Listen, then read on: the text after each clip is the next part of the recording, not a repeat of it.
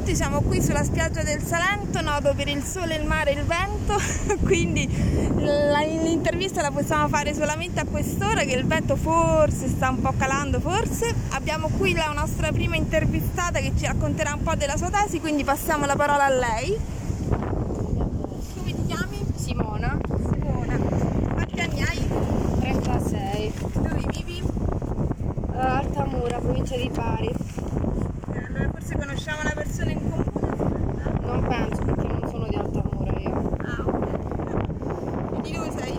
calabrese. Ok, in che cosa ti sei laureata qua? Mi sono laureata in cultura e stilismo della moda, lettere e filosofia nel 2007 a Firenze. Wow. Come mai Firenze? Era lì la facoltà che volevi fare? Mm, No, dovevo fare l'Accademia di Belle Arti a Milano, ho fatto i test, però poi non- all'epoca l'Accademia di Belle Arti non era riconosciuta come corso di laurea e ho deciso di fare altrettanto una cosa artistica, però con un corso di laurea, l'unico corso attivo era sotto lettere e filosofia a Firenze. E qual è il titolo esatto della tua tesi? Cultura e stilismo della moda. L'avevi scelta tu il titolo l'argomento? No, la tesi io l'ho fatta sullo stile punk, come filosofia di vita. Sono passati così tanti anni. Perché hai scelto proprio questo Il punk era fuga dall'oggettività di vita come stile di vita, nel senso Fuga dallo- dall'oggettività vita come stile di vita. Ho esaminato lo stile di vita, ehm, no, il punk oltre a essere una cosa molto collegata alla moda, all'inizio il movimento è nato proprio come protesta, come filosofia di protesta contro ciò che era all'epoca la società. Quindi non era solo un modo di essere, di vestirsi stravaganti, cappelli e quant'altro, ma era proprio un simbolo di protesta da parte dei giovani. Diciamo che ho, ho cercato di trattare da quel punto di vista Hai qualche, aneddoto, l'argomento. hai qualche aneddoto particolare da raccontarci del periodo in cui preparavi la tesi? No, ma me ne sono successe tante, ho passato t- tanto tempo. Aneddoti proprio. Ci hai messo tanto a farla? Eh, ci ho messo quasi un annetto, ma non per colpa mia, perché la mia correlatrice non era presente, viaggiava tantissimo e quindi mi hanno rimandato tre volte la tesi di laurea. Ah, addirittura. Sì. Quando hai proposto questo argomento che, che reazione hai avuto dalla tua relatrice o relatore? No, è stata accettato subito anche perché lei è una Storia. una, no, una critica che lavora nel campo della moda, lavora per le grandi case di moda, quindi lei mi ha aiutato anche tantissimo a recuperare i materiali che non era facilissimo. Perché il corso di laurea che ho fatto io, l'indirizzo era tessile, quindi dovevamo fare qualcosa che riguardasse sì la moda, ma dal punto di vista dei materiali e dei tessuti, quindi lei mi ha aiutato tanto anche a reperire un sacco di materiali che non era facile. Sì, sì, una collezione basata su- sullo stile, insomma, dell'epoca che io ho trattato, il periodo storico di cui io mi sono comunque basata per scrivere la tesi. Ah, E quindi quale futuro ti auguravi per la tua tesi? All'epoca, se c'hai ancora un futuro che ti auguri per la tua tesi? All'epoca mi auguravo di lavorare nel campo della moda, ma non come stilista, ma come progettatrice tessile, cioè che e ciò che sono le figure che lavorano dietro le quinte, dietro gli stilisti. Poi effettivamente il mondo della moda comunque a Firenze era con eh, come posso dire, con la svendita al mondo cinese si era tutto completamente perso, tant'è che dal 2005 in poi inizia la crisi proprio del settore tessile, i cinesi hanno comprato tutto, praticamente in Toscana, soprattutto a Prato. E diciamo che la- il sogno di lavorare in una delle grandi case di moda Made in Italy è svanito subito, anche perché tuttora non è rimasto niente in Italia di... giusto? Niente, non è rimasto niente, quindi io ho vissuto Firenze proprio negli anni di passaggio, da essere tutto Made in Italy, si sta alla Camelot.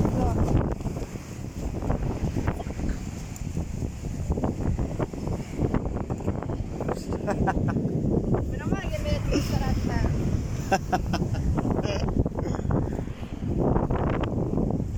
Piano le mani.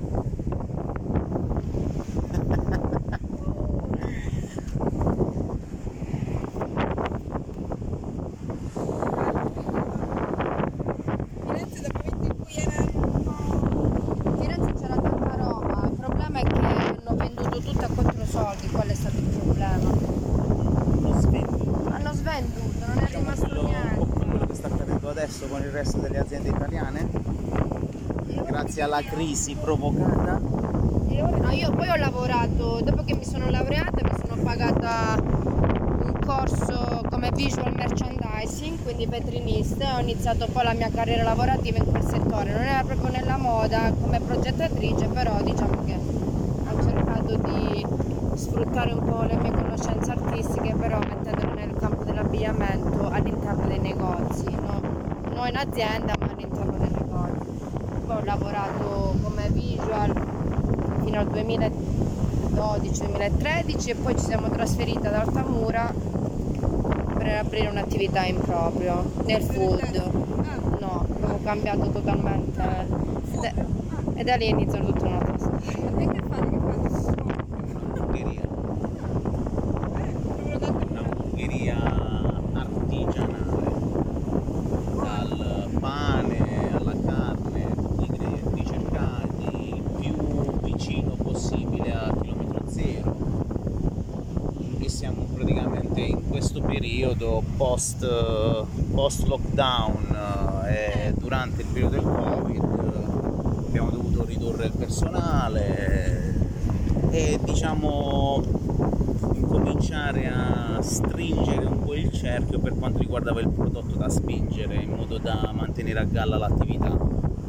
Fortunatamente, almeno al sud, qui per quanto riguarda il nord non lo so, ma almeno per quanto riguarda il sud, tratta di mangiare, se lavori bene, lavori. Cioè il, il- il pubblico ti premia proprio perché magari offri qualcosa di, di differente, di alternativo, perché ora sta entrando in, vo- in voga un po' la, diciamo, queste cucine estere che ormai si stanno insinuando dopo la globalizzazione nel resto del mondo. Quindi bisogna anche un po' seguire qual è l'onda. Per il momento siamo sulla cresta. Durante il Covid vi siete organizzati anche con le consegne? Solo consegna a domicilio. Solo. Non facevamo Chiusi due consegna mesi e all'inizio proprio per eh, prediligere e premiare il cliente che viene a trovarti eh, in sede, perché noi oltretutto non abbiamo un'attività che sta sulle strade principali, da noi ci devi venire a trovare. Cioè se vieni da noi vieni perché ti va proprio di venire, oltretutto anche il locale non è grande, proprio per eh, dedicare un po' più di attenzione, di tra virgolette coccole al cliente, in modo da proprio perché non, non pensare ai tanti coperti nel locale, cosa che tante altre attività comunque hanno puntato, ma personalmente si perde la qualità con- quando si alzano i numeri. Questa è anche una delle conseguenze della, della globalizzazione. È fare i numeri, numeri, numeri. No, sono, sono- sono proprio assai. Noi abbiamo, a dire la verità, abbiamo la possibilità di dare la selezione di tutto, tutto. Abbiamo 5 tipi di car, 5 tipi di burger fatti in casa da noi, 5 tipi di pane, eh, di cui uno fatto in casa da noi e 4 fatti da un panificio sempre locale. Oltretutto tutti e quattro i pani a lievito madre, quindi come ho detto prima cerchiamo più che altro anche di nutrire il cliente, non solo di riempirgli la pancia, perché a riempire la pancia siamo bravi tutti quanti, ma nutrirlo è un po' diverso. Oltre ai condimenti, formaggi, salse, bla bla bla bla E bla. come vi chiamate? Come si chiama la burger? Come ci chiamiamo? Dharma, Dharma, Dharma. che ha un significato molto particolare. Dharma perché la parola in sé significa equilibrio cosmico. Se la vogliamo proprio rendere più facile da, da recepire, sarebbe il modo in cui le cose sono. Cioè il Dharma è proprio quello. Siccome poi a me è piaciuta questa filosofia che abbiamo applicato anche al- ai materiali usati per eh, quanto riguarda il locale, quindi nessuna vernice, nessun filtro, materiali a vista, reali, tutto è, quello, è vero quello che vedi, se è legno è legno vero, non è impiallacciato, se è metallo è metallo vero, non è verniciato. E via dicendo con il resto. Abbiamo deciso di puntare su questo. Infatti anche il, il locale stesso è ancora in una fase di evoluzione, ogni anno aggiungiamo una cosa nuova. Vedi tutta la preparazione. Sì, cucina totalmente a vista perché non devi avere niente da nascondere se lavori bene. Diciamo che forse è quella la nostra punta. Che tanta gente apprezza proprio il fatto che magari nell'attesa di quei 10-15 minuti qualcuno si alza dal tavolo, si affaccia alla cucina eh, è anche un modo anche per il cliente proprio per vedere cosa si mangerà, cosa gli stiamo preparando. Molto interessata, magari possiamo venire anche saperi e sapori, sapori e saperi, abbiamo un po' di amicizia ad Altamura, magari possiamo fare uno di questi eventi di valorizzazione delle tesi di laurea anche da voi.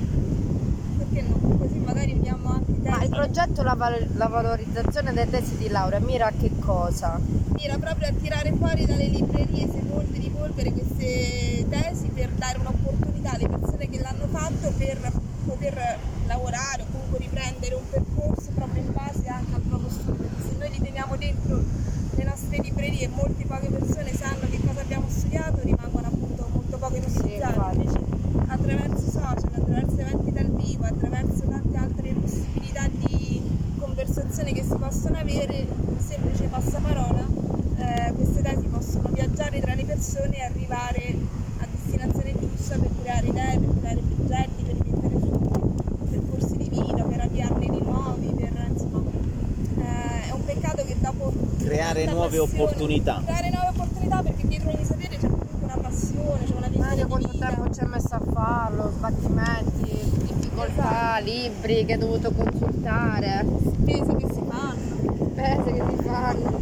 E quindi ora che fine ha fatto la tua tesi? Dove sta? Ad Altamura, a Firenze? a- Beh, una è depositata sicuramente nella- nell'archivio diciamo, delle tesi che deve essere per 10 anni se non sbaglio all'interno dell'università e io ho dato la possibilità agli altri di consultarla perché quando fai depositi una, una copia in libreria fanno firmare un modulo se è privato o no, nel senso se a te interessa l'argomento e sul database risulta questa tesi, devi chiedere il permesso a me se la devi consultare o meno. Io invece ho dato la libera scelta, nel senso che chiunque può, può consultarla se questo dovesse servire.